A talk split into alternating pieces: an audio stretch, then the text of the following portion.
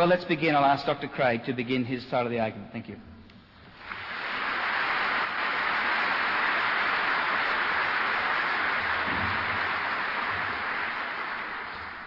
Thank you and good evening. I want to begin by saying how delighted I am to have the opportunity to be in this country and to participate in tonight's debate. This is my first visit to Australia, and I have just been overwhelmed by the beauty of this city. I have never spoken in a grander and more august uh, venue than this. And I hope that you'll find tonight's debate to be both stimulating and personally helpful. Now, in tonight's debate, I think we need to ask ourselves two questions. First, what good evidence is there that God exists? And secondly, what good evidence is there that God does not exist?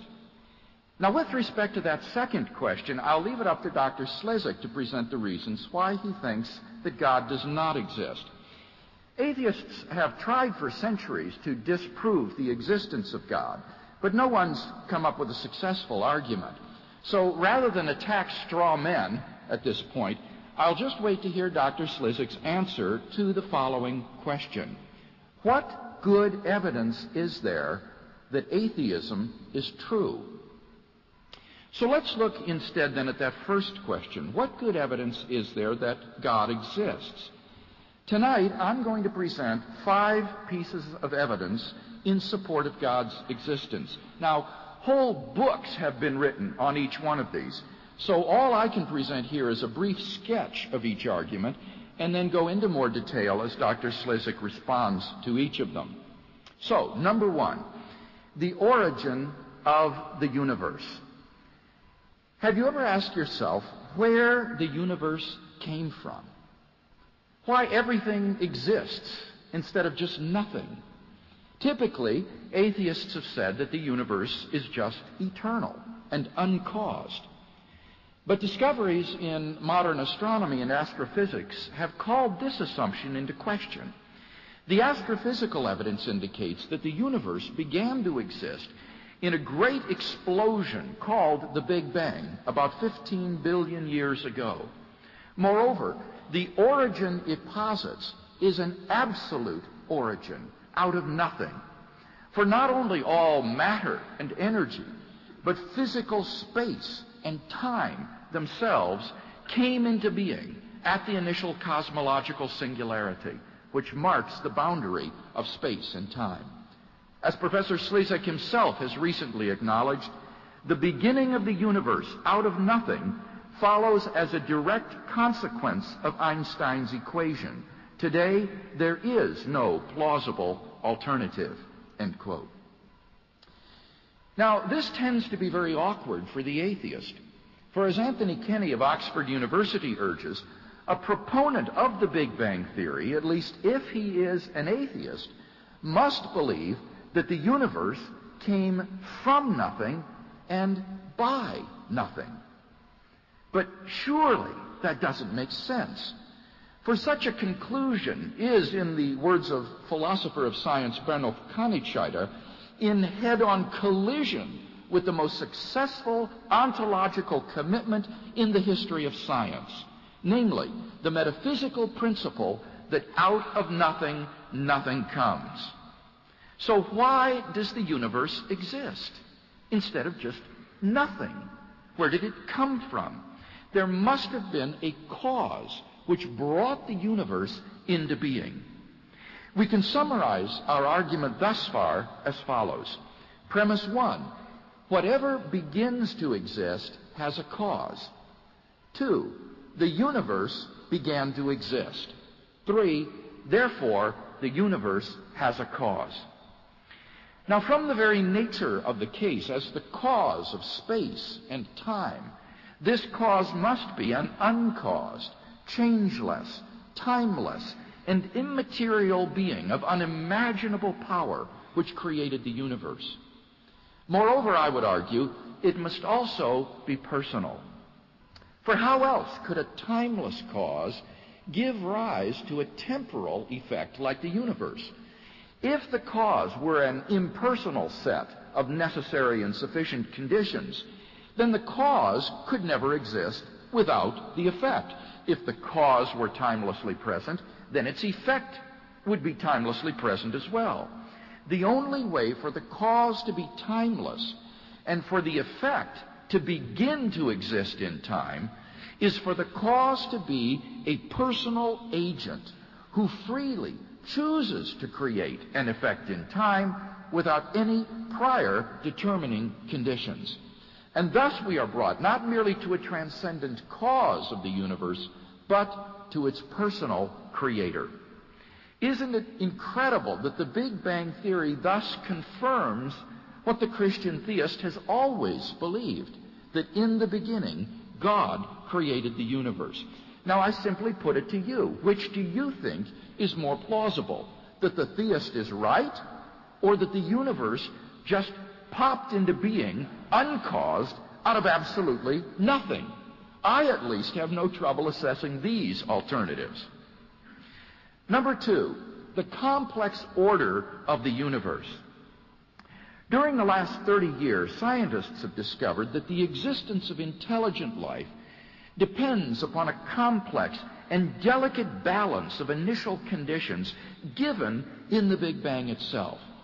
The existence of intelligent life depends upon a conspiracy of initial conditions which must be fine-tuned to a degree that is literally incomprehensible and incalculable.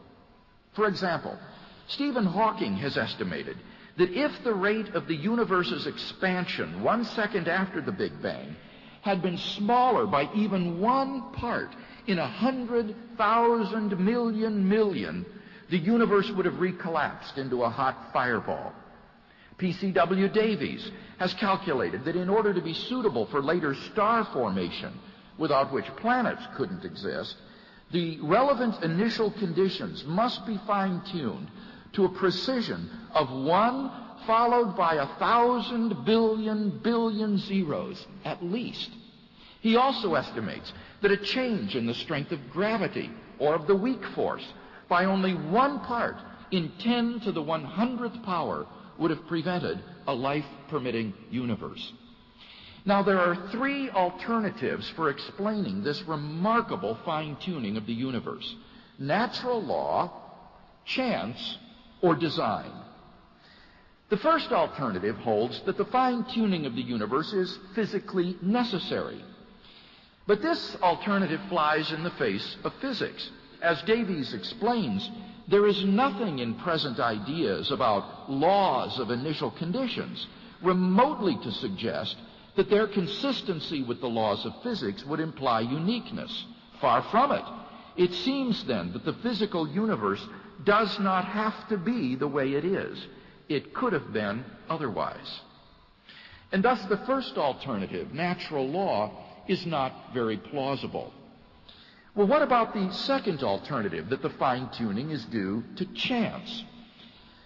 The problem with this alternative is that the odds against the fine tunings occurring by accident are so incomprehensibly great that they cannot be reasonably faced.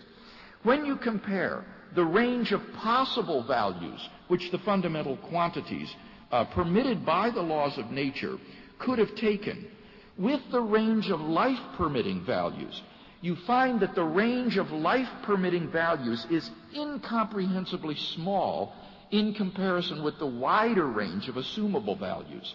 The probability that all the quantities would fall by chance alone into the life permitting range is vanishingly small. We now know the physical universe does not have to be the way it is. It could have been otherwise. And thus the first alternative, natural law, is not very plausible. Well, what about the second alternative, that the fine tuning is due to chance?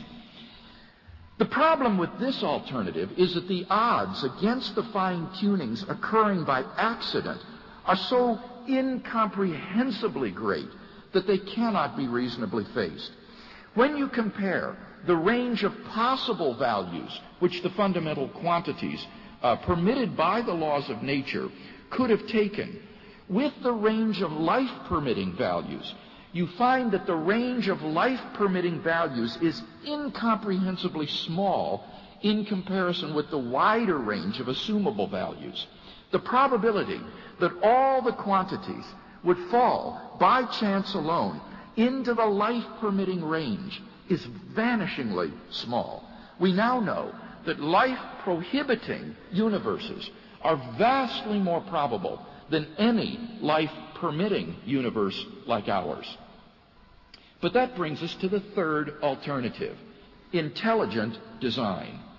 A one time agnostic, Davies now says, through my scientific work, I have come to believe more and more strongly that the physical universe is put together with an ingenuity so astonishing that I cannot accept it as a brute fact. Similarly, Fred Hoyle remarks, a common sense interpretation of the facts suggests that a super intellect has monkeyed with physics. And Robert Jastrow, the head of NASA's Goddard Institute for Space Studies, calls this the most powerful evidence for the existence of God ever to come out of science. We can summarize our reasoning as follows. Premise one, the fine tuning of the initial conditions of the universe is due to either law, chance, or design. Two, it is not due to either law or chance. Three, therefore, it is due to design. Number three, objective moral values in the world. If God does not exist, then objective moral values do not exist. By objective moral values, I mean moral values which are valid and binding whether anybody believes in them or not. For example, to say that the Holocaust was objectively evil is to say that the Holocaust was wrong even though the Nazis who carried it out believed that it was right. And it would still have been wrong even if the Nazis had won World War II and succeeded in exterminating or brainwashing anybody who disagreed with them. And my argument is that if God does not exist, then moral values are not objective in that sense. Now, many theists and atheists alike concur on this point.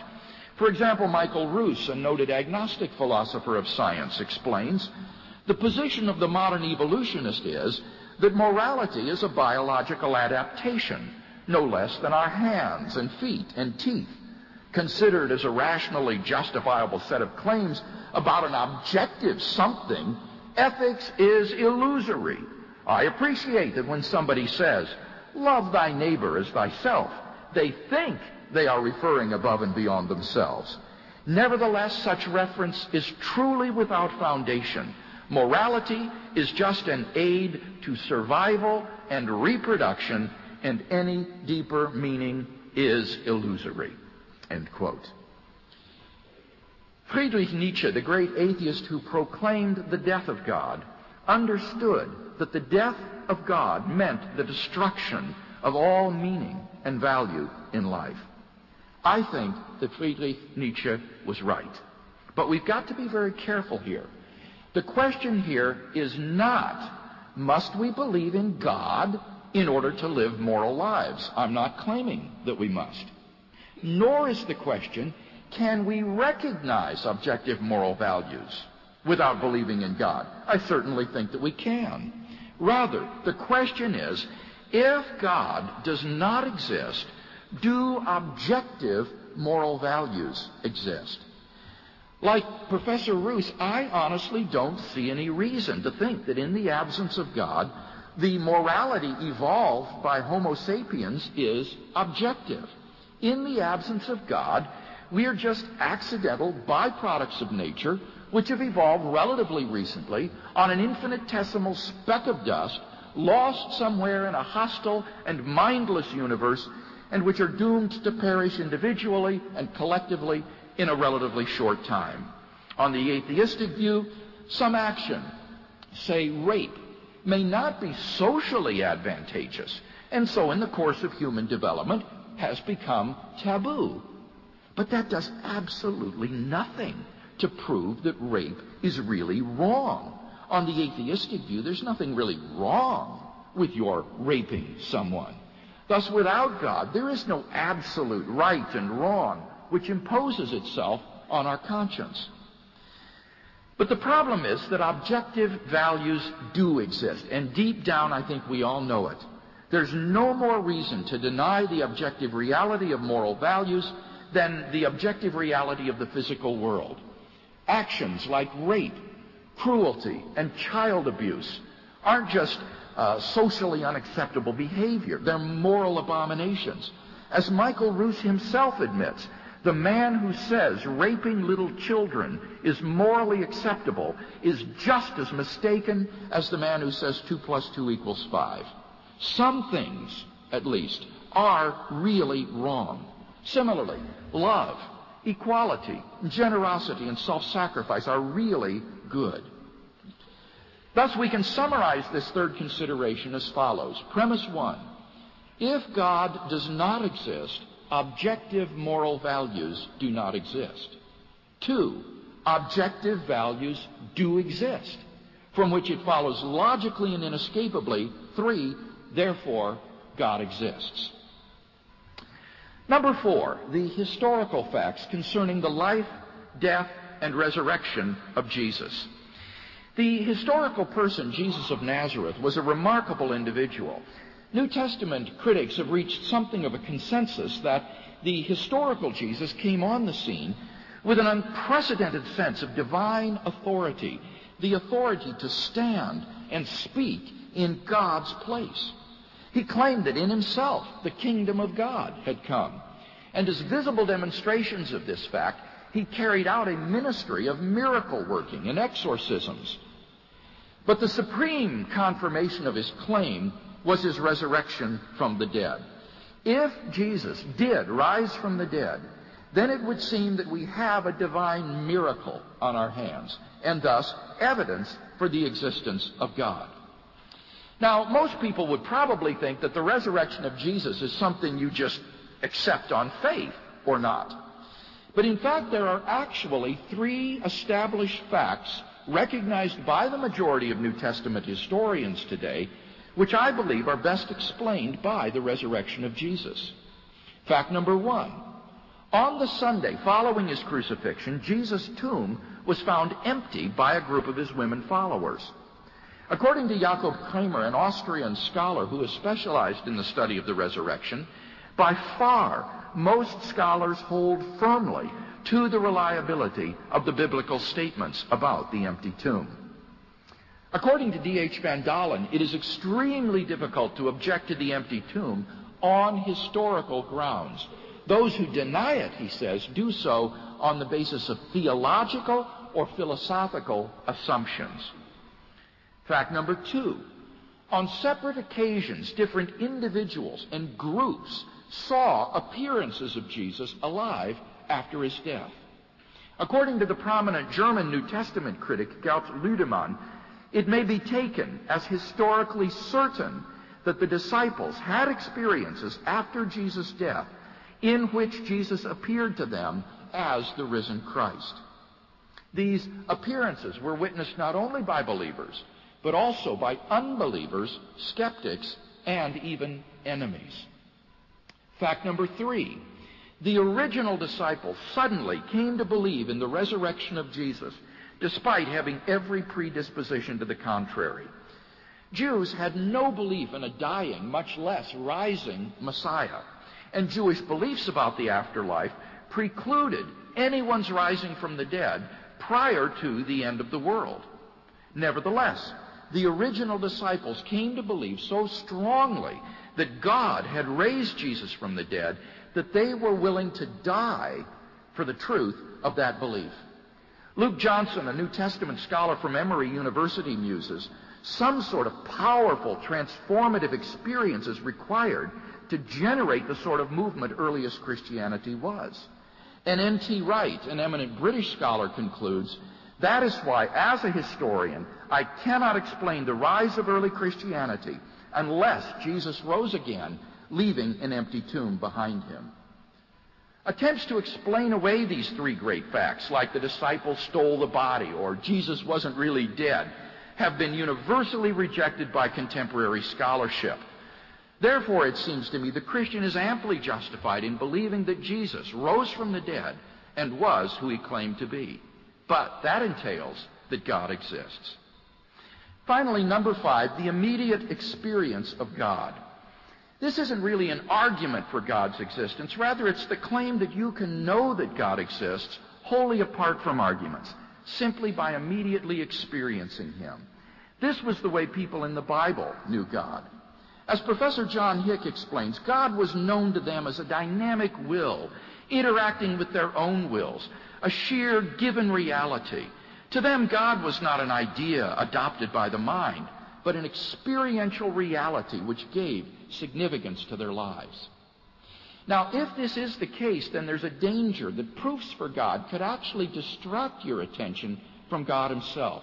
If you're sincerely seeking God, God will make His existence evident to you. The Bible promises, draw near to God, and He will draw near to you. We mustn't so concentrate on the external proofs that we fail to hear the voice of God speaking to our own hearts. For those who listen, God becomes an immediate reality in their lives. So in conclusion, we've yet to see any arguments that God does not exist, and we have seen five reasons to think that God does exist. Together, these reasons constitute a powerful, cumulative case for the existence of God. Until Professor Slezak presents a better case for atheism, I think we can agree that Christianity is the more plausible worldview.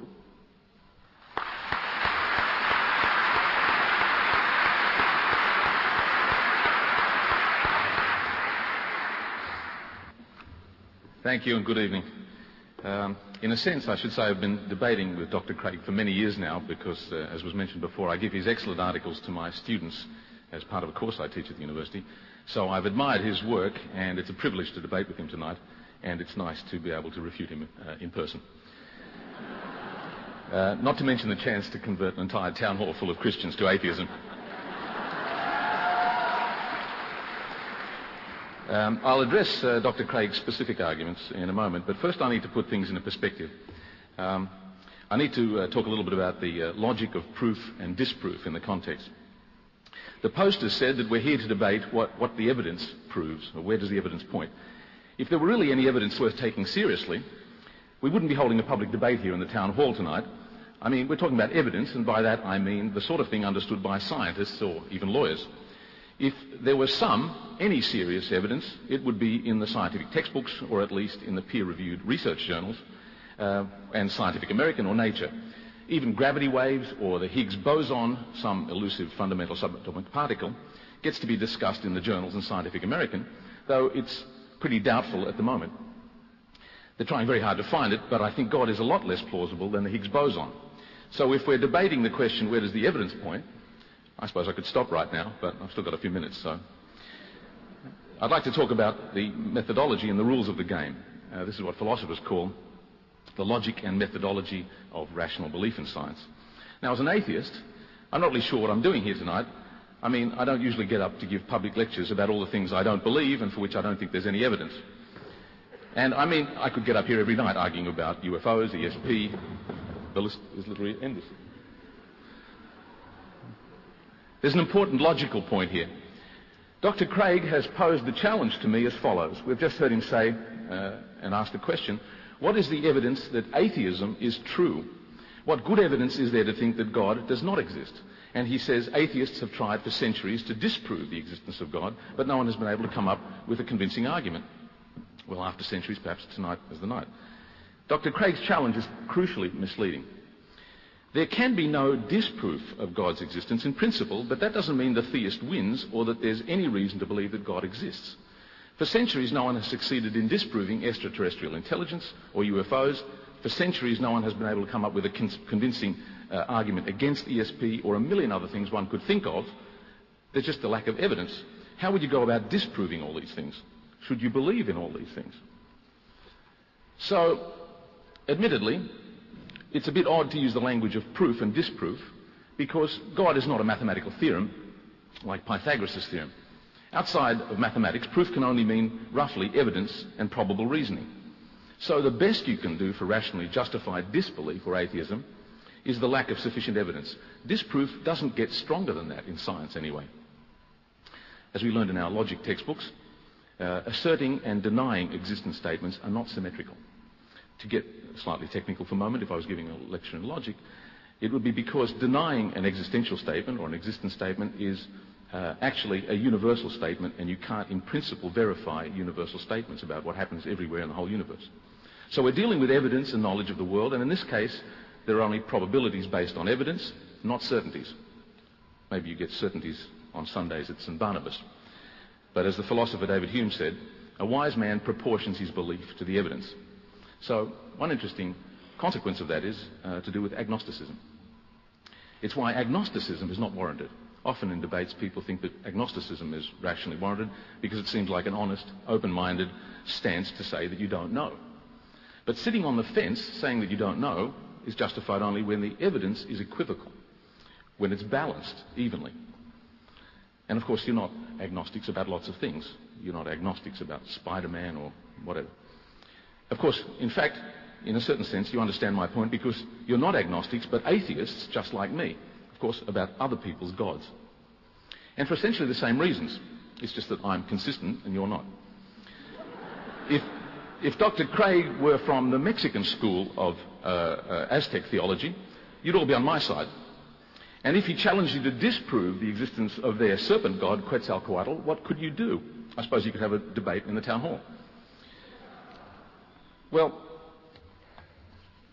let me talk uh, directly about uh, the first argument, the cosmological or first cause argument, which Dr. Craig presented.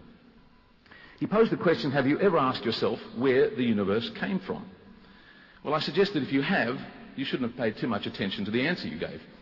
Your own common sense intuitions are not the place to look. Dr. Craig relies crucially on what seems to make sense to you. Unquestionably, the idea that the universe popped into being uncaused and out of nothing doesn't seem to make much sense and perhaps is the most bizarre, unimaginable, and unpalatable idea of all. But have you ever asked yourself how empty four dimensional space time could be curved? Have you ever asked yourself how time could slow down?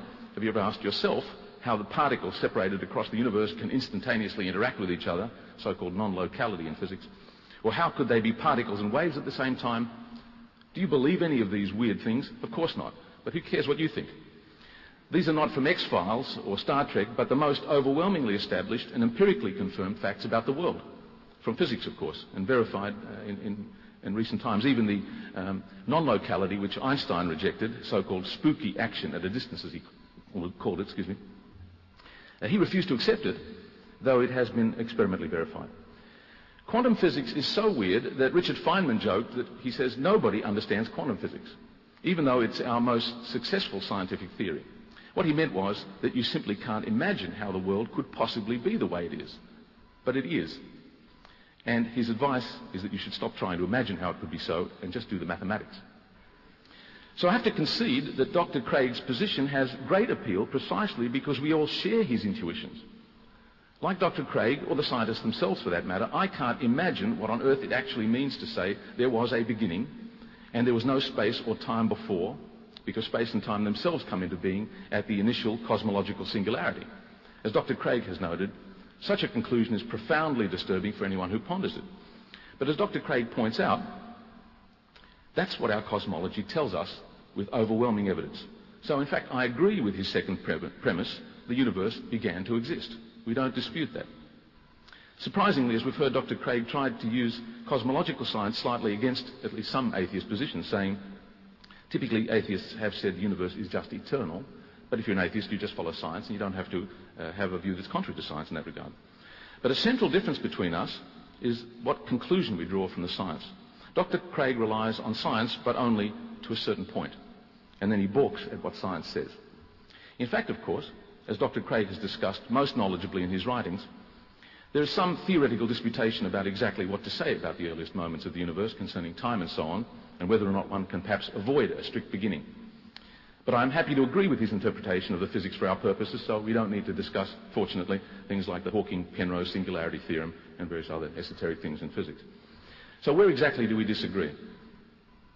Well, if you don't go beyond what our science actually tells us, you get what Dr. Craig has described poetically, as a kind of Gettysburg Address of atheism by his long-time uh, debating partner, Quentin Smith.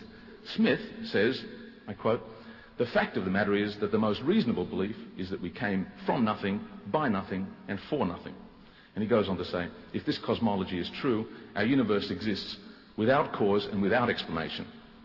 It exists non necessarily, improbably, and causelessly. It exists for absolutely no reason at all. Now, of course, Dr. Craig wants to make a further claim and wants to go beyond this to talk about how the universe came to exist. Dr. Craig's other premise is whatever begins to exist has a cause of its existence. Dr. Craig needs this premise because he wants to prove that God uh, is the cause. Uh, the cause of the universe is God. The question is, where did he get this premise from? Now, this is where, on his own account, he goes beyond, if not against science. Dr. Craig's approach is to simply, and I think gratuitously, elevate common sense intuition as the ultimate court of appeal. However, it has a bad record in the history of science, and in any case, has no independent justification. I share Dr. Craig's intuitions and his gut feelings, but gut feelings don't count for much in science and systematic inquiry, and in my case, they're usually indigestion. Dr. Craig is admirably explicit about his views here. I'll quote from what he says. He says, in relation to this question of where the second premise comes from, he says, I'm not going to give a lengthy defense of the point that the beginning of the universe must have been caused. He says, I do not think I need to. For probably no one in his right mind sincerely believes that the universe could pop into existence uncaused out of nothing. End of quote. Well, yes. But Dr. Craig has been challenged on using a notion of cause to explain the origin of the universe, which cannot be the scientific one, because the scientific one can't be applied outside of space and time. Remember, as Dr. Craig agrees, there was no before the Big Bang, and so no cause in the scientifically meaningful sense. Dr. Craig actually concedes the point and says, and I quote, if God's causing the universe cannot be analysed in terms of current philosophical definitions of causality, then so much the worse for those theories. These are the theories which give scientific legitimacy to the notion of cause. Well, what is the basis of Dr. Craig's alternative? Well, just one um, step back. Um, when he says this, uh, he gives the game away because he's admitting that there's no scientific justification for his concept of cause, and he says that's just bad luck. But of course, on this logic, when naive, intuitively plausible, common sense notions of the solar system, mass, heat, motion, life, and lots of other things in science conflicted with our best scientific theories, Dr. Craig would have said so much the worse for Copernicus, Newton, Darwin, and especially Einstein. So what's the basis of Dr. Craig's alternative to what science says? Again, he's been very explicit, acknowledging the problem of creation is not properly a part of physical cosmology, but it is a metaphysical problem. That's a quote. Dr. Craig says it is metaphysically impossible that the universe came into being spontaneously out of nothing, and he speaks of our metaphysical intuition and what seems metaphysically absurd. Of course, that's what the Aristotelians said to Galileo, too. Metaphysics is just a bogey to scare people. You shouldn't be bullied or bluffed by such philosophical words. The question is, what are the rules for deciding metaphysical truth? Well, there aren't any. It really amounts to nothing more than a fancy way of saying, I don't like it. Well, I don't either, but you're stuck with it. Well, let me go on to the second argument, the um, argument from design, the teleological argument. The immense improbability of some event is often a good argument for an underlying cause or intelligent purpose and design. But not always. It depends on the context and the background theory for that context. If I see written in the clouds, I love Kylie, it probably wasn't just the wind accidentally blowing the clouds into this shape. Here we have a background theory according to which we have more plausible explanations for such an improbable event. Human interest and purposes which, which shows why it's not so improbable after all. But we can't just transfer this kind of reasoning by analogy, as the philosopher David Hume argued in his dialogues concerning natural religion. We have no background theory for how universes can come into being, the way we have for how writing comes into being. What alternative theory has scientific support which would make chance a worse explanation in this case? How can you compare the entire universe to the way a watch or a house gets made? That's David Hume's question. I mean, it's not just that the universe is bigger. It's that you can't make analogies from the way things work within the world to the way the whole world works or comes into being. Much less can you take what Hume called this little agitation in our brain, our volition or our will, and ascribe it to the entire universe. What's special about the brain, says Hume? Why not pick a different organ, maybe like your kidney? The point is that you can't actually infer anything from the mere unlikelihood of an event. As Hume asked, how would things look if they were, in fact, an accident? A huge coincidence. if they were, well, uh, they would look as though they weren't. That's the nature of coincidences. So unless you know something about the background, something else about the background, the mere fact of the improbability on its own, excuse me, the mere fact, oh, excuse me, it's okay. Thank you. the mere fact of the improbability on its own doesn't tell you anything uh, that uh, is contrary to the possibilities of chance. There's a very compelling fallacy which I'd like to try to explain quickly in this kind of reasoning about improbabilities.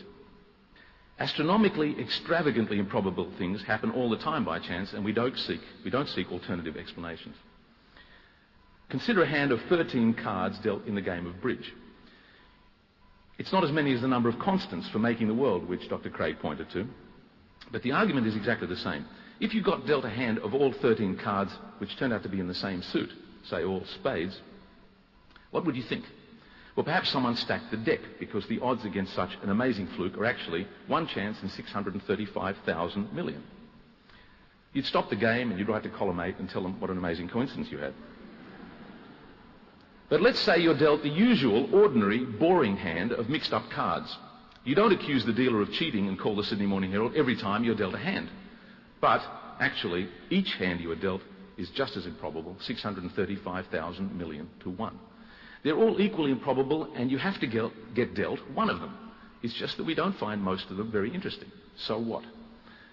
No matter how many cards or physical constants, the outcome has to be one of these. They're equally unlikely uh, as this one that we happen to be in.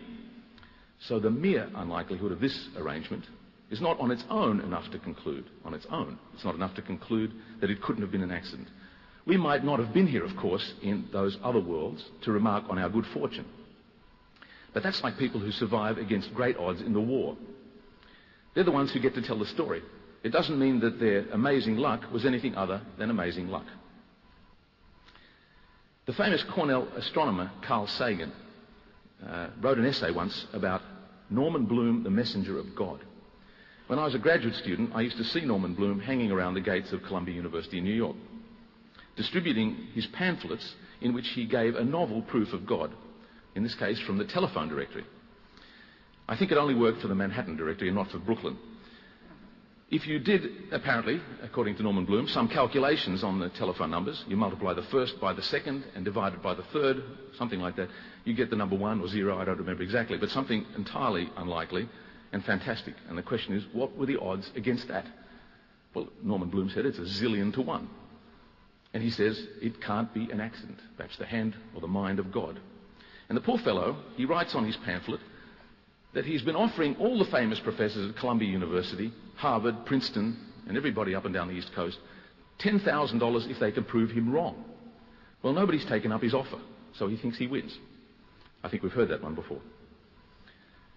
One final remark on perfection. David Hume, the philosopher, pointed out, or he asked the question, how do we know that this world is so perfect anyway? What comparisons can we make with other worlds? Hume facetiously suggests that perhaps this is a botched up attempt of a retired superannuated deity in occupational therapy, or the, infant, or the efforts of an infant deity. These are his jokes, not mine. But as far as life is concerned, it was the late uh, Stephen Jay Gould who pointed out that it's actually the imperfections of the world that are the best evidence, in this case, for evolution by natural selection rather than design. For example, why would an omnipotent God design horses' hooves, bat wings, and porpoise flippers, all with five fingers, like our hands. I mean, swimming with fleshy, webbed fingers seems to work all right. But if you were an omnipotent designer, you could come up with something better. If I were designing a porpoise, I'd give it a propeller. We're talking about omnipotence after all. Dr. Craig also talked about the question of values and uh, morality, and I'm quickly running out of time, and so um, not only on that issue, but also the question of Jesus and his historicity and what conclusions one can draw from that. Um, I might come back to that uh, more fully in my uh, rebuttals and my second uh, attempt to, to have a, a, discussion. But let me just go back while I've got a couple of seconds to mention something relevant to that. I mentioned, uh, and this is relevant to the question of the historicity of Jesus and how one goes about believing in these cases. I mentioned the Mexican god Quetzalcoatl. The Mexicans have their own sacred book, in which I recorded fantastic stories about Quetzalcoatl. But of course, you wouldn't believe any of their miracles for a moment. And you don't care how many Mexican Indians saw them with their own eyes. And of course, their book is only 500 years old. As the philosopher David Hume pointed out, human testimony is pretty unreliable, especially when it comes to claims which contravene everything we know about the laws of nature. Or perhaps maybe Mexican Indians are less reliable than ancient Middle Easterners. And of course, they tell me that if I don't accept Quetzalcoatl into my life, when I die, I'll never get to see the great enchilada in the sky for all eternity.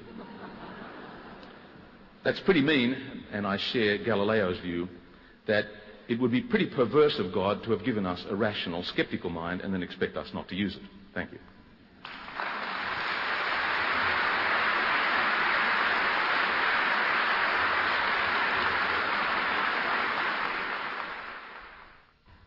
Well, now, our debaters have laid out their case. We now will have uh, two periods where they speak for 12 minutes each and then eight minutes each where they will engage in uh, tough intellectual wrestling with each other so that unsupported assertions can be uncovered and dealt with. So this will go uh, 12 minutes, 12 minutes, 8 minutes, 8 minutes without interruption. Thank you.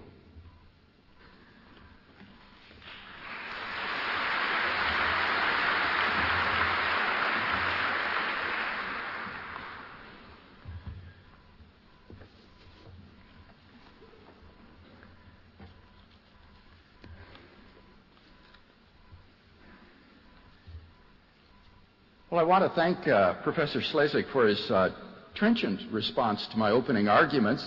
Uh, I remain unconvinced, as you might expect. Let me explain why. I first said we need to ask, what is the evidence for atheism? And here Dr. Slezak uh, says that the only evidence against God's existence is the absence of evidence for God's existence.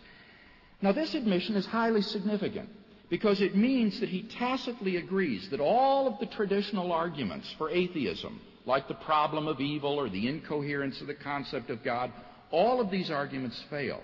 The only argument for atheism is the absence of evidence for God. But the problem here is that the absence of evidence is not necessarily evidence of absence. Uh, to give an example, most cosmologists believe that the universe went through an era of inflationary expansion soon after the Big Bang.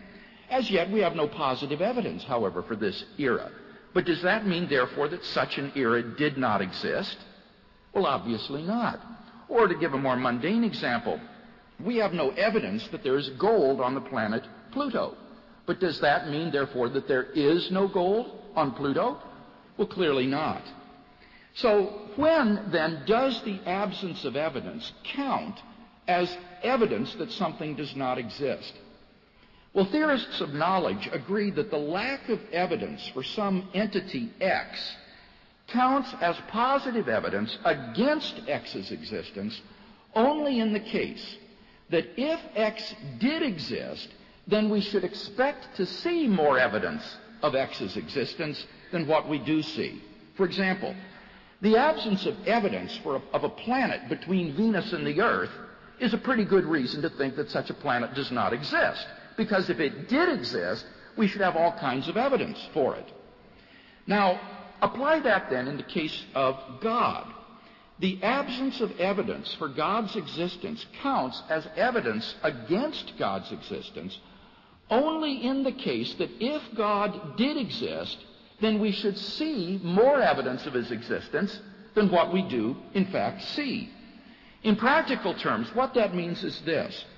If God exists, should we expect to see more evidence of his being than the origin of the universe out of nothing, the exquisite fine tuning of the universe for intelligent life, the apprehension of a realm of moral and aesthetic values, the radical claims and resurrection of Jesus of Nazareth from the dead, and the immediate experience of personal fellowship with God?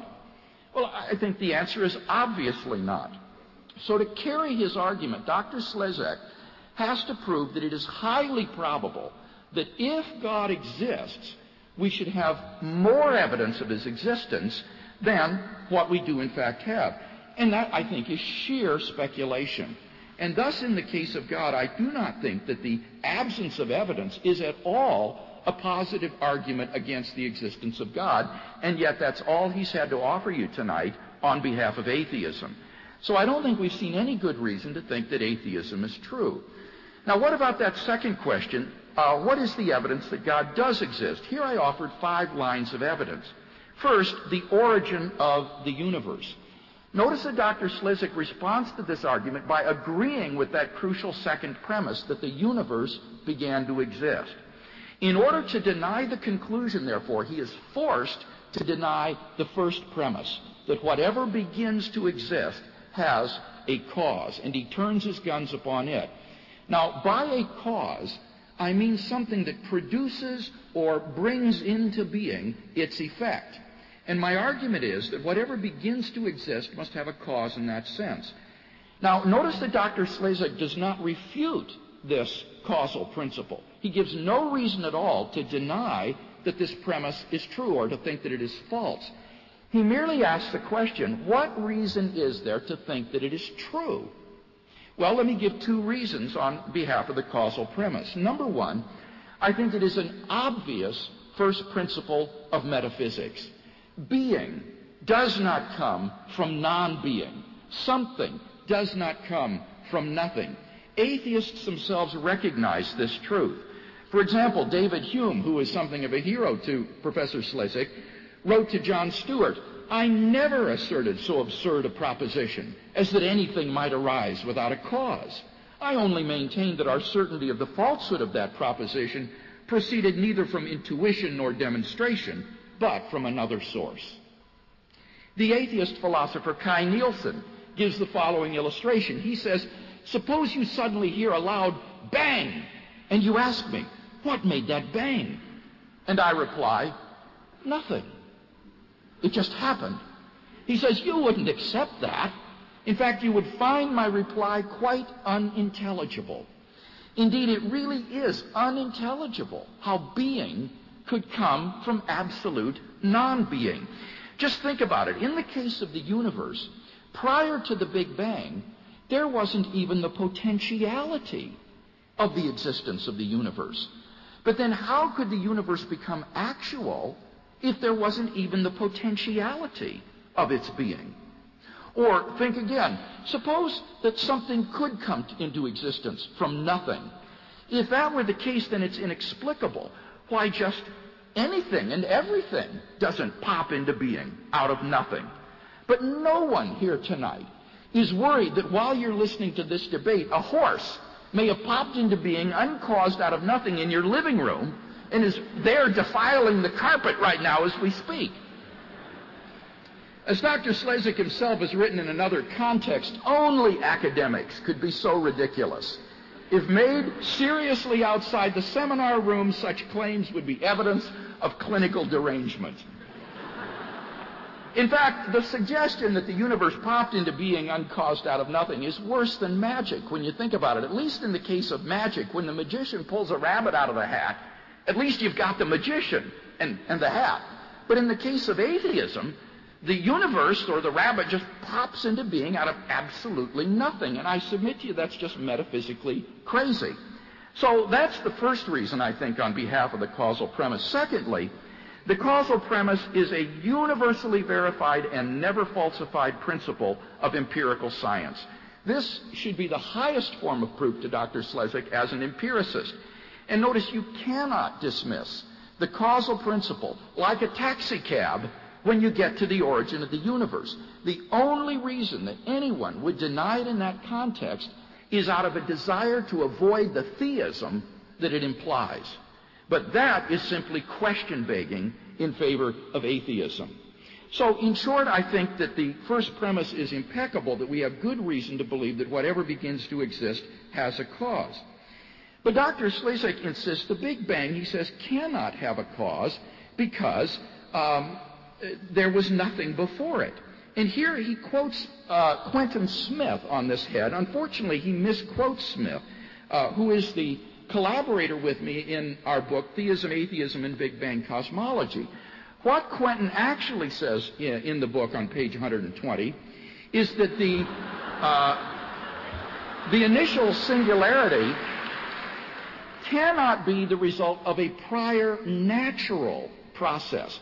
But he says this still leaves open the question of whether the singularity or the Big Bang is an effect of a supernatural cause.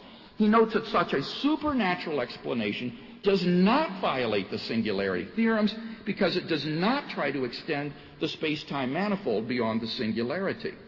Now, Dr. Slezak says, well, the Big Bang can't have a cause because there was no time before the Big Bang. But notice the hidden assumption here. He assumes that causes must always precede their effects in time, but that's patently false. Causes can be simultaneous with their effects in time. And I would say in the case of God's creating the universe, God's creating the universe is simultaneous with the universe coming into being. Thus, even though there is no time before the Big Bang, God can create the universe by creating it at the moment of the Big Bang. Now, what about that second argument based on the complex order of the universe? I argued that the fine tuning of the universe is due neither to law nor chance, and therefore it's plausibly due to design. Now, Dr. Slezak responds by saying, but any universe is equally improbable, and therefore there's nothing to be explained. This is just a misunderstanding of the argument. We're not talking here about the probability of our universe existing. Rather, we're talking about the specified probability of the universe's being life permitting. As William Dembski explains in his book, uh, The Design Inference, published by Cambridge University Press, the way we detect intelligent design in every area of life is by the combination of high improbability with an independently given pattern. Take that bridge hand, for example. Any combination of cards is equally improbable, that's true. But if somebody deals himself a perfect bridge hand whenever he deals the deck, it is the combination of high improbability plus that independently given pattern of what a winning bridge hand is that tips you off that this is due to design, not chance. So when Dr. Slezak says, so what if this person deals himself a perfect bridge hand? Well, I would just simply say that there are probably any number of folks here tonight who'd like to uh, take you up for a few hands of cards after the debate. If he really can't detect the difference between design and uh, mere chance. Now, in the case of the universe, it's the combination of the pattern of variables necessary for intelligent life plus the incomprehensible improbability that these variables all occur by chance that tips us off to design. Dr. Slezak says, however, but if the universe were not life permitting, then we wouldn't be here to be surprised about it. But as the atheist philosopher J.L. Mackie explains, and I quote, this is not a good reply. There is only one actual universe, and it is therefore surprising that the elements of this unique setup are just right for life when they might easily have been wrong. This is not made less surprising by the fact that if it had not been so, no one would have been here to be surprised. So I think we've got good reason for believing the fine tuning of the universe, which is necessary even for evolution to occur, uh, points to intelligent design as the cause of the universe. Dr. Slezak did not respond to my arguments on the basis of objective moral values or the historicity of the resurrection of Jesus or the immediate experience of God. All of these, I think, present a powerful cumulative case for the fact that the Christian God exists, a case which I believe is more plausible than any case that can be mounted on behalf of an atheistic worldview.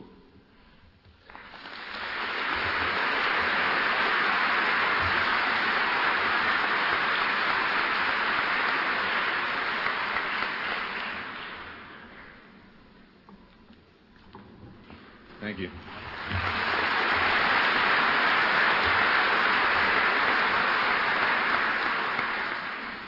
Well, let me take up uh, what I said I'd do, and uh, as Dr. Craig uh, challenged me to respond to the question of values and morals, and see if I can also deal with some of the uh, remarks that uh, Dr. Craig just made. In fact, perhaps we do it in reverse. Let me immediately take up one or two of the questions that he asked about.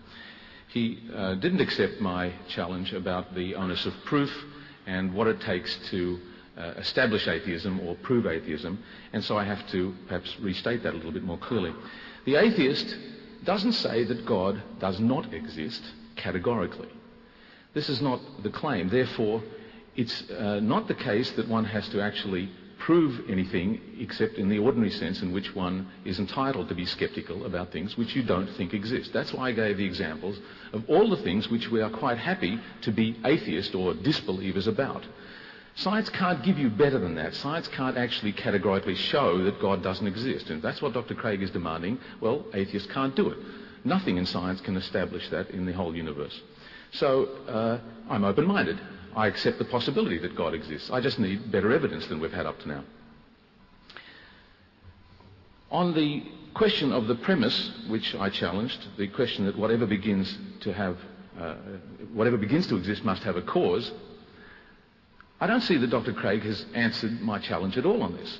He repeated the expression that this is an obvious first principle of metaphysics. But I made a fuss about saying, or at least asking the question, what are the rules for metaphysics? Where does your metaphysics come from? If it transcends science in some sense, it goes beyond the bounds of what science, which is our only reliable form of inquiry, the only things for which we have systematic and reliable beliefs. What are the rules for metaphysics? How does Dr. Craig get his metaphysical intuitions? When he asserts that things are metaphysically impossible, what's the determinant of what's metaphysically impossible? It's just what you feel? I went to some trouble to explain that one's feelings of plausibility and implausibility don't count for anything. So you can't just appeal to, and of course, Dr. Craig, uh, uh, Dr. Craig gave lots of homely examples. He talked about horses turning up in your living room and uh, the magician taking uh, the rabbit out of the hat. These are precisely to beg the question. Physics is precisely uh, a different case, and you can't make the case out uh, from these homely examples where our ordinary conceptions of cause do work, and there we, of course, uh, don't accept that something can come out of nothing. The whole point about modern physics, as Dr. Craig himself repeats when he quotes these bizarre claims of modern science, is precisely this uh, uh, impenetrable and unimaginable claim that the singularity, according to the standard Big Bang theory, which of course uh, there are alternatives, but let's accept that, it actually says, and Dr. Craig and Smith have argued about this, it seems to say, and I've got this quote somewhere which I won't look for now, where Smith goes into poetic raptures about how dizzying the whole concept is, is that you might have come out of nothing. It's certainly incomprehensible, but I don't think Dr. Craig and I disagree on the claim that this is what the science says. And my question is, when you go beyond science, what's the rationale and the justification for going beyond what science says? If the physics is wrong, then you can talk about other things. But currently, it seems to me we're forced to accept that. Well, let me talk a little bit about the uh, questions of meaning and value. Dr. Craig thinks that if there's no God, then you have no basis for saying that rape or murder is really morally wrong. He said on the atheistic view, if you explain morality in other ways, as he quoted from Ruse, uh, the, the, philosopher of biology, for example, if it's just a matter of social consequences, if you escape the social consequences, then he says there's nothing really wrong with raping someone, or there's nothing really wrong with uh, the Holocaust. Now, this is extremely misleading, and it's a kind of a trick, it's a play on words.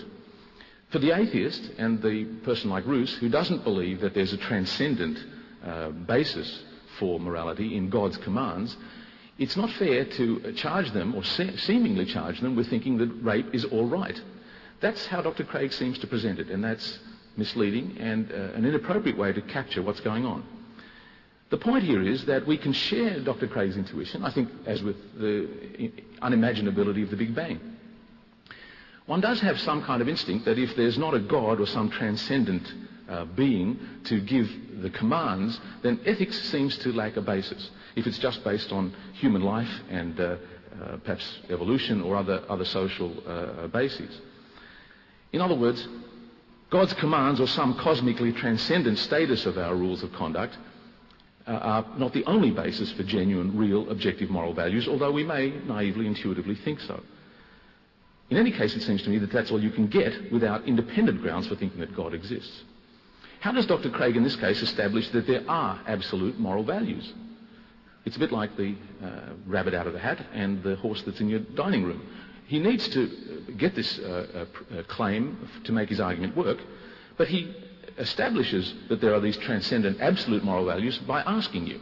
He appeals to what you really know, and he says, We all know that rape is really wrong. Well, yes, and we all agree, independently of what you think your ethics is based on. As philosophers say, your metaethics could be something other than God said so. And that still gives you the uh, justification for saying that rape is really wrong.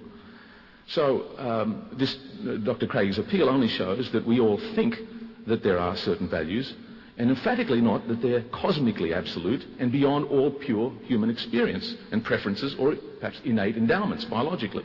All he's actually shown is that we have strong moral intuitions. Certainly not that these judgments depend on being absolute, whatever that may mean. So again, to repeat, the evidence of our firm commitments to certain values is consistent with lots of other grounds for their justification. And for better or for worse, there's no escaping the fact that there's actually some considerable degree of variability in moral judgments within societies and certainly between them. So whose firm judgments are to count as the really real absolute ones? You may think God told you, but so do my friends the Aztecs who cut people's hearts out to make sure the sun comes up each day. So moral values don't have some kind of cosmic status external to all human life and thought. Indeed, if the only basis for moral judgments is that God said so, this may be seen as a diminished, less dignified view of values since they're not based on reason, just blind obedience to some unfathomable authority. I think myself better a morality which is derived from rational considerations and human sentiments of justice, fairness, compassion, equality, and above all, human happiness. I'd suggest that these are a foundation for moral values, even if they don't exist in the Andromeda galaxy. I don't think one can do better than my favourite atheist, Bertrand Russell, who said, the good life is one inspired by love and guided by knowledge. In any case, I think that's all you're likely to get. Well, I've got five more minutes. Perhaps I can make a quick analogy. There's a close analogy in the case of linguistics, I think. We share very strong intuitions about what's correct and in- incorrect in our use of our native tongue. If a child says he goed to the beach, we know this is wrong. We all know the rules of our language, and we have absolutely clear judgments about these. But the objectivity of these judgments doesn't mean that they're absolute in any sense. We hardly need God to explain why we all speak English correctly and know what's right and wrong. Now, I know that lapses of grammar are not the same as moral lapses, despite what some school teachers think. But the analogy, the analogy is quite close. The reality and the force of the moral precepts or the judgments don't tell you their basis or origin in either case. Let me say something about Jesus and miracles. Like the argument from design, the arguments from the biblical miracles I don't think have improved since David Hume's trenchant criticisms of the 18th century. For example, I don't have to doubt the historicity of Jesus or the evidence of the Bible as such, though there's plenty of room for ordinary non-theistic historical dispute. Let's say the Channel 9 60 Minutes team, or better perhaps the ABC Four Corners team, was actually there and did a documentary. It's all on tape. The crucifixion, the cave with the missing person, and interviews with the witnesses and all that. So let's say that it's not a 2,000 year story that's handed down, but a first hand documentary. You still shouldn't believe the story of the Bible. And Dr. Craig made a point about the empty cave. Even if it were a live report where the facts are not in doubt, it's not the facts, but the interpretation or explanation of the facts which are in dispute. Are they best explained by miracles or in some other way? Dr. Craig evidently can't think of any other more plausible way to explain the empty cave besides a miraculous one. I can think of lots. He wasn't really dead, he was just feeling a bit sick and some friends got him out of the cave when no one was looking. Now, you're not expected to like that answer, but the point is, it doesn't matter if you don't like that particular story. Any story, other than the one that's miraculous, one that's consistent with the laws of nature, is more plausible than the miraculous one. If you can imagine an explanation consistent with the laws of nature, why would you prefer a miraculous one and say that it's more plausible? I think I'll stop there. Thank you.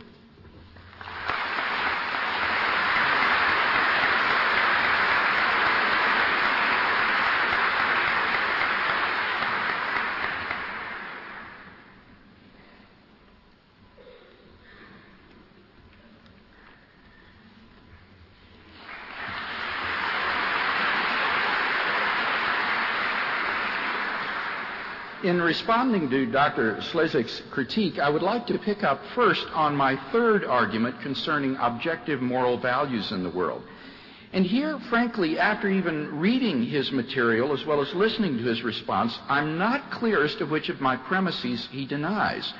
My first premise is that if God does not exist, then objective moral values do not exist. And he seems to grant this premise. He says that moral values are rooted in human sentiments, that to commit a moral lapse is something like doing a grammatical error. Now, that's exactly my point. Without God, there is no basis for thinking that human morality is objective. It's just rooted in human sentiments and social conventions. Uh, Michael Ruse, in his article, Is Wrong on Andromeda, asked the question, would rape be wrong for other intelligent uh, organisms like extraterrestrials? And he says, although the immorality of rape is a human constant, we cannot thereby assume that it will be a constant for other organisms, including extraterrestrial intelligent organisms. Certainly, if we look elsewhere in the animal world, we see that acts which look very much like rape occur on a regular basis. Furthermore, there are good biological reasons why this sort of behavior frequently occurs. If a male animal is prepared to attempt rape on occasion, then he is more likely to reproduce than otherwise. Now, this raises some very troublesome questions. First, how should these extraterrestrials who regard rape as moral behave toward us? Uh, what if they're uh, sufficiently similar to, to mammals to be able to copulate with human females? Now, to their thinking, raping throughout the earth would be morally acceptable. And if we protested, but we humans don't think that's right, then on Dr. Slezak's view, all that they would have to say is, well, that may be your human sentiments, but that morality doesn't apply on Andromeda, as Professor Slezak said.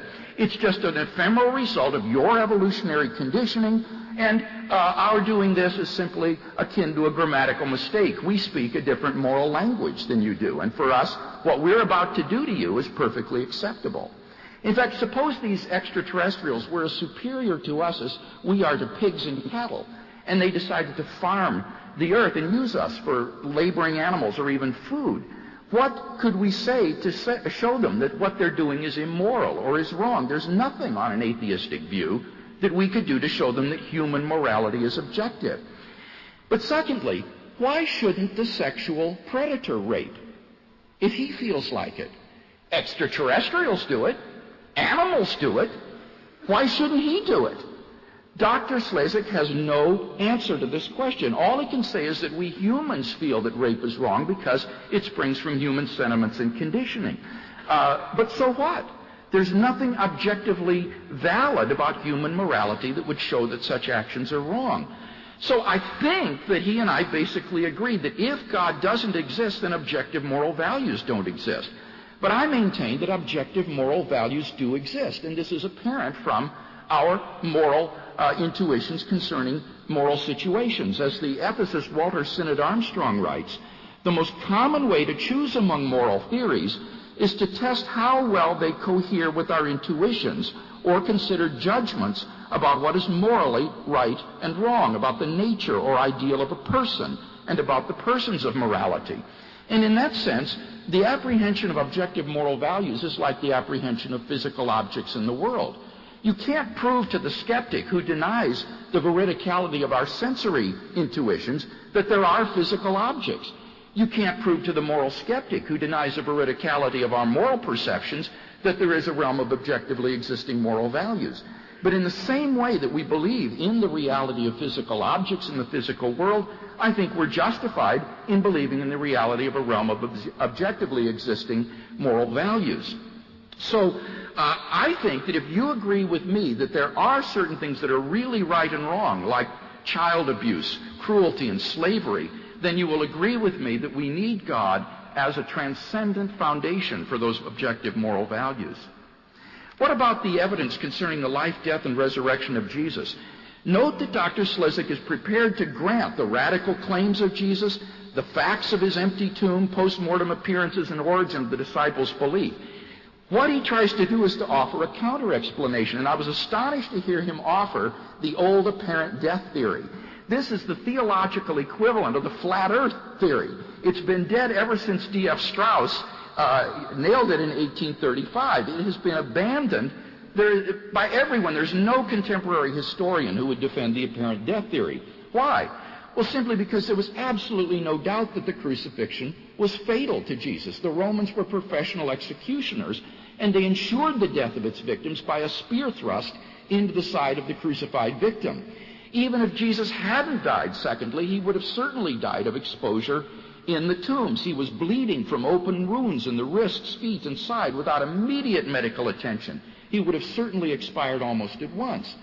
Thirdly, even if he had revived, he was sealed inside a tomb with a huge disc shaped stone across the door. There was no way that a man inside could get out. Fourth, even if he had gotten out, the appearance of a half dead Jesus, desperately in need of medical attention and bandaging, would hardly have elicited in the disciples the worship of him as the risen Lord and the conqueror of death. The, the theory is ridiculous. Uh, and the theory finally turns Jesus into a charlatan, which is just a tawdry caricature of the historical Jesus. So that's why no contemporary historian uh, thinks that the resurrection uh, of Jesus can be explained away by apparent death theory. Dr. Slezak says, but it's a better explanation than a miraculous one. I would recommend, if he hasn't read it yet, to read John Earman's book, Hume's Abject Failure. That is this prominent philosopher of science's description of Hume's argument against miracles. The argument is completely fallacious. What is improbable is the hypothesis that Jesus rose naturally from the dead. I agree, anything is more probable than that. But that's not the hypothesis. The hypothesis is God raised Jesus from the dead. And there's nothing intrinsically improbable about that. And therefore, I think we have good grounds for believing that the best explanation of the evidence is that the disciples were telling the truth. God raised Jesus from the dead. And that entails that God exists. Finally, my fifth point was the immediate experience of God, and that's yet to be addressed in today's debate. In the absence of any good arguments for atheism, why shouldn't I believe in my immediate experience of God? Why shouldn't? I trust it. Why should I think it's delusory? God is real to me. In the absence of arguments for atheism, why not trust that experience? As for the evidence for atheism, I just want to point out a huge shift of ground on Dr. Slezak's part in the debate tonight. He now admits that the absence of evidence is not positive evidence that God does not exist, but he just says, I don't have a belief that God exists. That, however, is not atheism. Atheism is the view there is no God. What he's describing is mere agnosticism. So even if all my arguments fail, we're still left just with neutral ground, not with any positive reason to believe in atheism or the view that God does not exist, which is what the debate was supposed to be about tonight.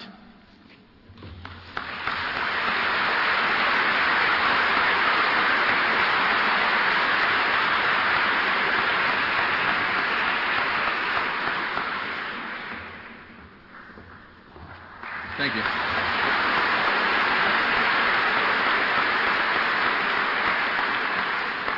Thank you. Perhaps I'll just go backwards, uh, picking the uh, immediately last remarks that Dr. Craig made. It's interesting he's telling me that I'm not an atheist, I'm an agnostic. Well, I'm an atheist. And I'm the only kind, I'm the only kind of atheist you can get. Because if you're an atheist in the sense that you um, uh, judge your beliefs according to reliable evidence, the way science does, I tried to say that there's no better you can do in science. And Dr. Craig suggested I'm an agnostic. Well, again, let me just repeat. I don't think he addressed the distinction I made. I said that being an agnostic, which we often are in other situations, is when we are uh, not sure which way to go. We sit on the fence and suspend judgment when we think the evidence is equal. Then you say, well, I don't know what to believe. But when the evidence is overwhelmingly, or let me put it differently, there is no evidence that looks credible, it's not in the peer-reviewed journals, you're entitled to disbelieve. And atheism can't get better than that. If, now, this is just a matter of definition. If we're going to argue about what defines an atheist, well, then perhaps we can agree to disagree on a definition. That's trivial. That's not important. I'm trying to inca- indicate what the substantial basis for rational belief here is, whatever you call it. I'm suggesting you don't get better in terms of skepticism and grounds for disbelief than having no or very little evidence on one side. So that's the kind of atheist which I am. Let me go to the other point that Dr. Craig made. He bases his uh, belief, at least partly, in what he described as his immediate experience. He said, God is real to me. I don't doubt that for a minute. I don't doubt the genuine sentiments, the experiences that people profess. But that doesn't count as the sort of evidence which uh, science and uh, rational belief uh, depends on. I needn't give all sorts of examples how uh, personal experiences can be delusory, they can be uh, uh, caused by all sorts of illegal substances, one can do all sorts of things. And personal experiences get discounted when they conflict with other systematic grounds for belief. So, well, we all know this. This is a common observation. So, on its own, I don't have to doubt uh, anybody's personal experiences. This doesn't uh, uh really cut any ice. Um, as for Jesus, um, uh, Dr. Craig didn't like my particular story, not surprisingly. But my claim is that uh, I find it inconceivable, in fact, that the only possibility, given historical events that happened 2,000 years ago, about which surely even the uh, pure historical evidence must be open to serious doubt, that you cannot think of more uh, naturalistic explanations besides uh, God's intervention and the miraculous one. I'm simply uh, stuck not being able to accept that there's no alternative given such distant historical uh, cases. Um, let me uh, try one other topic which we've touched on, um, the ethical one, and then I'll go back to uh, the onus of proof. Um, in the case of ethics, uh, Dr. Craig keeps insisting there's nothing objective about our moral values unless God is there to somehow guarantee them.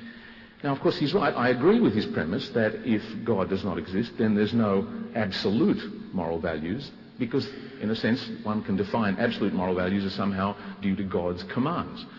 But he wants to slide from that, in a sense, by defining absolute as objective. But objective can mean many things besides the claim that God guarantees the uh, reality, as it were, of our moral judgments. And so it's just not fair to insist that the only basis for real moral values is a transcendent uh, being. Excuse me. and the further point that follows from that, which is very important in relation to the morality, if you do believe that, you need to have independent grounds, not based on the moral argument. You have to have independent reasons for believing that God exists. And that's not uh, derived from the ethical argument. So it doesn't stand on its own. And I agree, if God would exist, we might have some transcendent basis for moral values, but you have to have some independent grounds for that.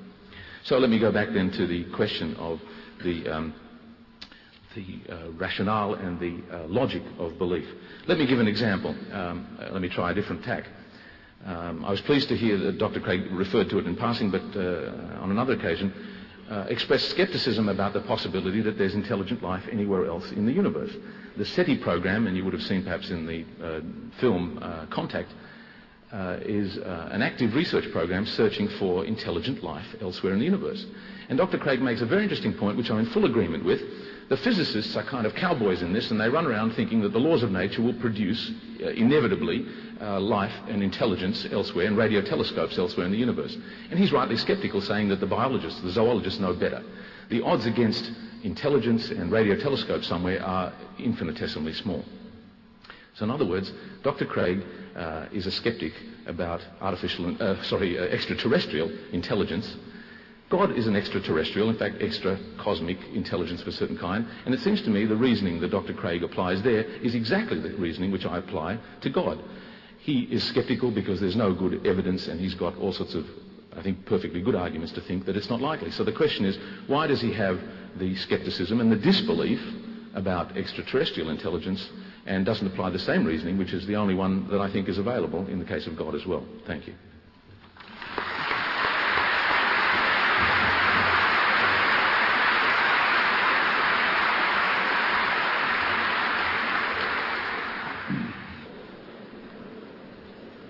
We have three more things to do before we all get on our bikes and go home. And the first, we'll, ha- we'll have the concluding statements from the two doctors. It's been agreed that at this point in these last five minute cases there'll be no new material uh, introduced. It'll be a chance for final rebuttals and to sum up the case. So to conclude his case, I invite first uh, Dr. Craig and then Dr. Slezak to speak.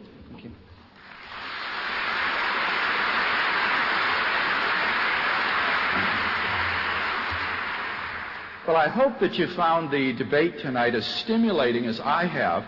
I'd like in my final statement to draw together some of the threads of the debate and see if we can come to some conclusions.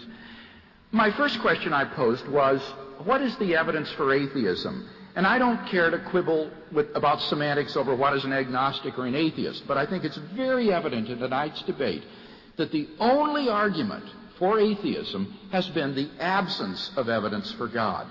But remember, I explained at some length that the lack of evidence for any entity X counts as evidence against X's existence only in the case that if X did exist, then we should expect to see more evidence of X's existence than what we do in fact see. And in God's case, Dr. Slezak would have to meet the challenge of showing that we should have more evidence of God's existence if he existed than all of the evidence that we in fact do have. And he's never tried to carry that burden of proof in tonight's debate. So I think it's very apparent that at least we're left on neutral ground tonight, that we have no good reason to think that God does not exist. Now, what about the evidence that God does exist? First, I argued from the origin of the universe. Dr. Slezak admitted tonight that the universe began to exist, and he disputed the causal premise. I gave two reasons, however, to support the causal premise. First, that it's an obvious metaphysical principle. And he said, well, what are the rules uh, of your metaphysics here? Well, look at the two sub-arguments I gave for why it's obvious. I said, in the case of the universe, prior to the Big Bang, there's not, not even the potentiality of its being. But how could something become actual if there's not even the potentiality of its existence? And secondly, I challenged him to explain if things can pop into being uncaused from nothing, why doesn't anything and everything come into being out of nothing? Why just the universe? I can't see any answer to these questions, and therefore it does seem to me we have good metaphysical grounds for thinking that it's impossible that things just pop into being like universes uncaused out of nothing. But secondly, this is all academic anyway, because I pointed out that the causal principle is a universally confirmed and never disconfirmed principle of empirical science so that it does meet the very standards of proof as an empiricist that Dr. Slezak uh, wants. So certainly I think we have more reason to believe that first premise than to deny the premise, and that therefore it is more plausible than not to believe that the universe had a cause of its existence, which was a personal, timeless, spaceless, and immaterial creator.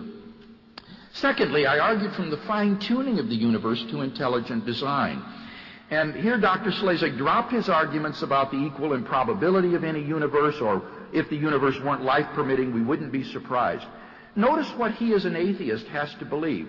He has to believe not only that the universe just popped into being uncaused out of nothing, but that when it did so, for no reason at all, it was inexplicably fine-tuned for the existence and evolution of intelligent life with a complexity and delicacy that simply defies comprehension.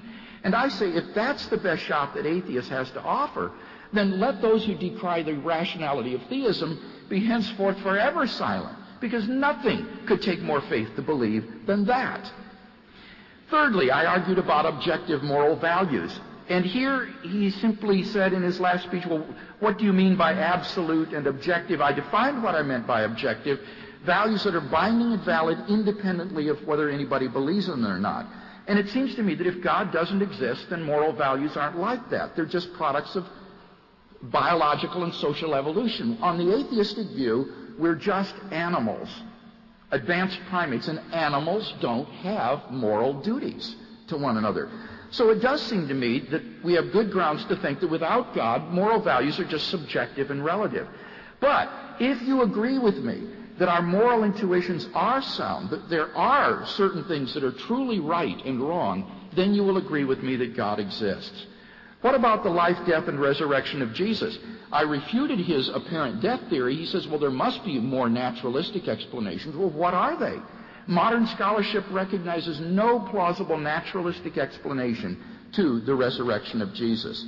And finally, what about the immediate experience of God? He says, well, it could be delusory. Yes, it could be, but you need to give me an argument for that. In the absence of arguments for atheism, why should I deny the reality of my experience of God through Jesus Christ? God has been a living reality to me ever since I uh, experienced the spiritual rebirth uh, at the age of 16, a reality I've walked with for over 30 years. And I believe that if you will seek Him with an open mind and an open heart, this is a reality that you can find in your life as well. Thank you.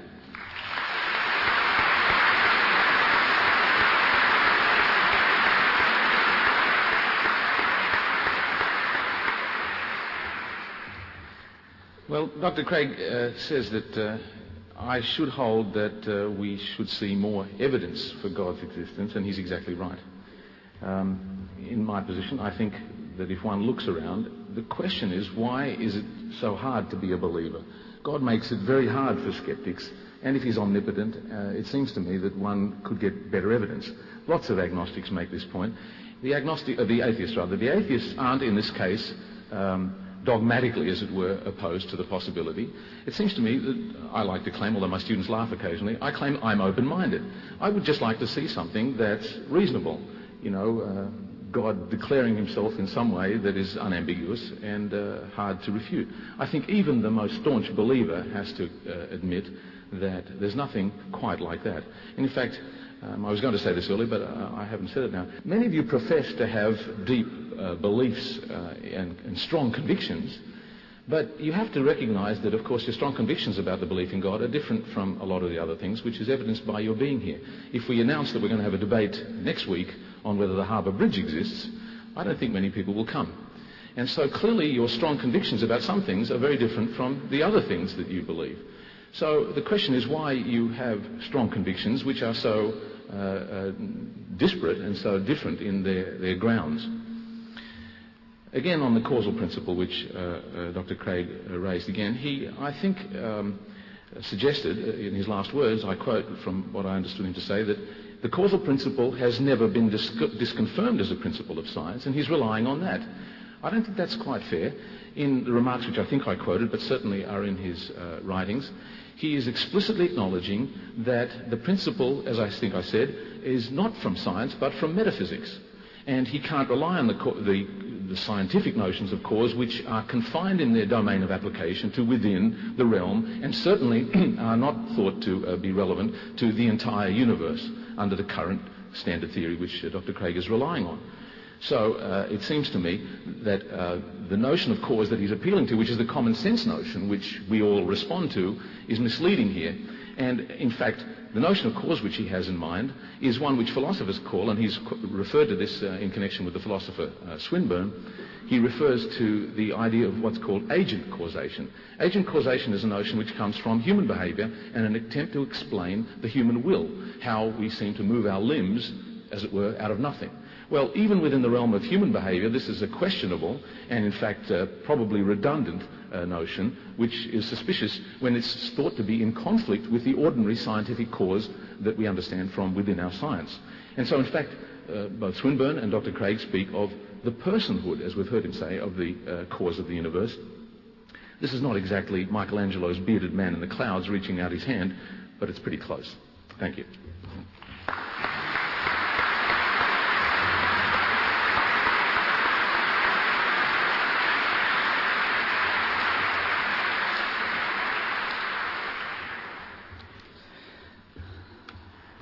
Well, I must say that one of the only things I didn't enjoy about tonight was uh, really seeing two people who are incipient friends of mine fighting in public. Um, that wasn't very enjoyable, but the rest of it. We do, uh, I, I, think it would be appropriate if we thank the two speakers because they're not here like in some of the televised great debates, which are much more about entertainment than substance, uh, because they're paid. They've come out in their own time uh, to debate serious issues and to help us think it through again. So I'd like us to thank both of them again. Thank you very much